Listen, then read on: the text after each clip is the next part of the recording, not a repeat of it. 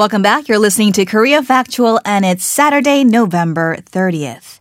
Bushfires in Australia are known to be common, but the country has been battling an unprecedented early fire season since September. As authorities are scrambling to contain the latest bushfires, climate change is being blamed as one of the causes behind the disaster, with record breaking temperatures fueling the fires across the country and images of helpless koalas who have lost their habitats from the fires have also gone viral. In particular, pictures of a koala known as Lewis being rescued drew wide attention. Sadly, he died earlier this week as he failed to recover from his burns. Not only that, a report claiming that koalas are not functionally extinct due to the bushfires has raised concerns not just among Australians, but fans of the marsupial around the world. In this week's For Your Information, we'll try to look into whether that claim is true with Dr. Christine Hosking, a koala expert at the University of Queensland. Good morning. Good morning. Great to have you on the show, Dr. Hosking. Could you begin by clarifying for us these reports on how koalas have gone functionally extinct due to the recent bushfires? Because, in fact, you fact checked a similar claim even before the recent fires broke out. Yes, that's right. So, functional functional extinction means when um, an animal, in this case the koala, can no longer reproduce. So, there are so few of them um, that they can't breed and repopulate, or perhaps there are uh, there's a small population, but they're going to be very genetically um, depauperate, you know, genetically inbred because of their small numbers, mm. uh, which will also lead to extinction. I think the problem has arisen because uh, I think the world uh, thinks that all of Australia's koalas are now functionally extinct, and that's not the case. Um, it varies very much by region to region. So it's possible when we find out the you know the fallout from the bushfires, for example, that the koala populations in the areas that burnt may be functionally extinct, but we don't really know at the moment how many koalas were there, how many koalas have died. Mm. So um, it's impossible to make that claim just now. And in fact, I understand you tried to estimate the number of koalas uh, back in 2012, but apparently it's very difficult to track and count koalas. Could you uh, explain to us why that is? Well, it's impossible, in fact. Um, koalas are very secretive little creatures.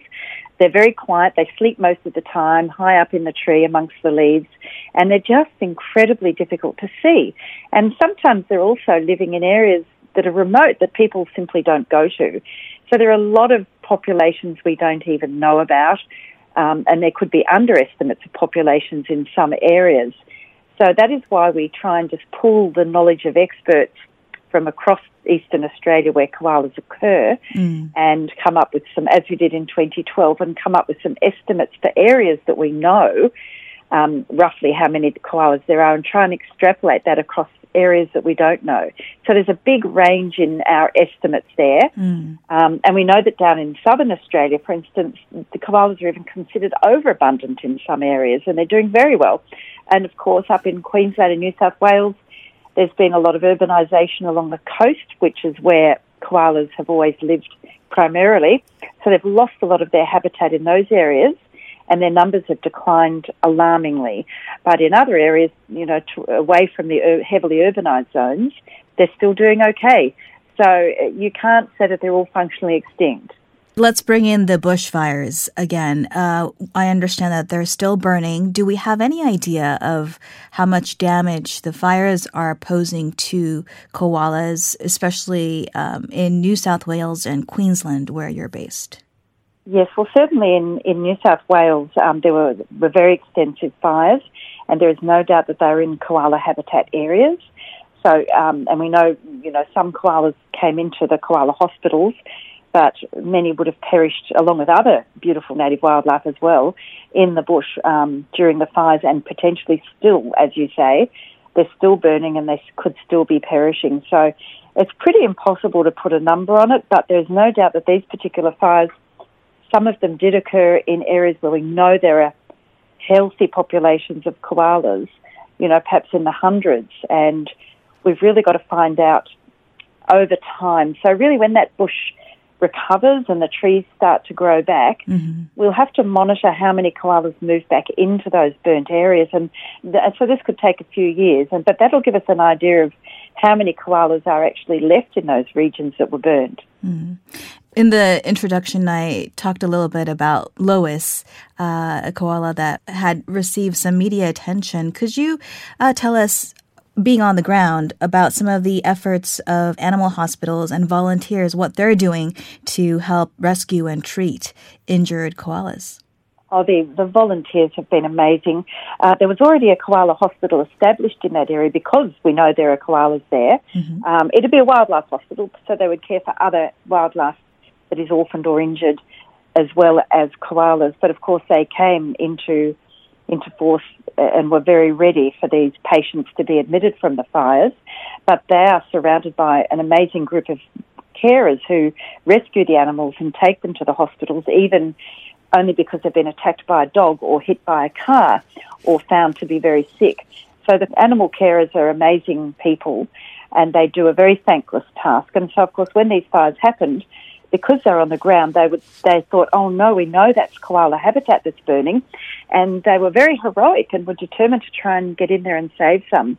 So they did just go in there and. Um, they were determined. I think they even broke rules. They weren't meant to go into these burning areas, mm. but they did. They were so anxious to try and save some of the wildlife. Wow, that's a big decision because you're also putting yourself in fire uh, in dangerous way. You never know which direction yes. these fires will really uh, swerve to because of the winds. Um, let's talk about perhaps some of the other threats that koalas have uh, had to deal with even before these uh, latest bushfires and, and how they came out of it. Yes, well, the feral koalas had a had a, a long history of problems, really, ever since European settlement a couple of hundred years ago. They were hunted um, and killed in in the hundreds of thousands for the fur trade, and their fur was exported to America and Canada. Um, so the koalas have had a terrible time historically since settlement in Australia. Um, mm. Since then, of course, the land clearing, their, the cutting down of their food trees has been ongoing. It's never stopped and that continues to this day. And in addition to that, because their habitat has now been either cleared or fragmented into smaller and smaller patches, um, they're much more vulnerable now to going down on the ground to try and find more habitat. Then they get hit by roads, uh, by cars on roads, and they um, they're very vulnerable to attack, particularly from dogs, uh, both pet dogs and wild dogs that are a big problem in Australia. Mm. Um, so they really are up against it. And of course, in uh, you know, 10 years ago, colleagues and I were looking at the climate change impacts on koalas, and even then we found, and we weren't focused on bushfires at that point because climate changes are happening so rapidly now. Mm-hmm. But even, you know, a decade ago, we were looking at how just the uh, increasing extremes in weather that, that, are a result of climate change. So long periods of drought and heat waves mm-hmm way over temperatures that the koalas are used to dealing with, sort of in the 40s as opposed to in the 30s. Mm. So we've been seeing populations of koalas collapsing in some of these drought stricken areas for quite some time. Mm. So it's really become a point of, gosh, where is left for koalas? Mm. I see. Well, in your view, what are some of the actions that are needed on the government level to better protect uh, these marsupials? Governments have been trying. They are becoming increasingly aware. In 2012, they did list the koala federally uh, as a vulnerable species, and that's the highest protection you can give an animal in Australia. Mm. Uh, however, that hasn't changed what's happening on the ground, and all these impacts, the land clearing, the climate change, is still continuing rapidly. So it's not enough being done at this point. We really need more political will from decision makers to actually saying, no, it's not enough to write down this is an important area, koalas are in trouble, but to actually make some tough decisions around land clearing. So say, no, for the sake of the environment, for the sake of human health as well as these animals, we have to say no to clearing that land.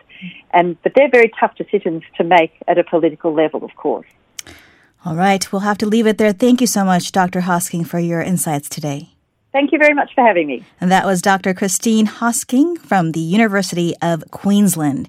If you have a thought or two on the topics we're discussing on the show today, please do send us an email, koreafactual at gmail.com, or leave us a comment on our Instagram account. And coming up next is the continuum where we try to understand current events by looking at the past. We'll be back right after this.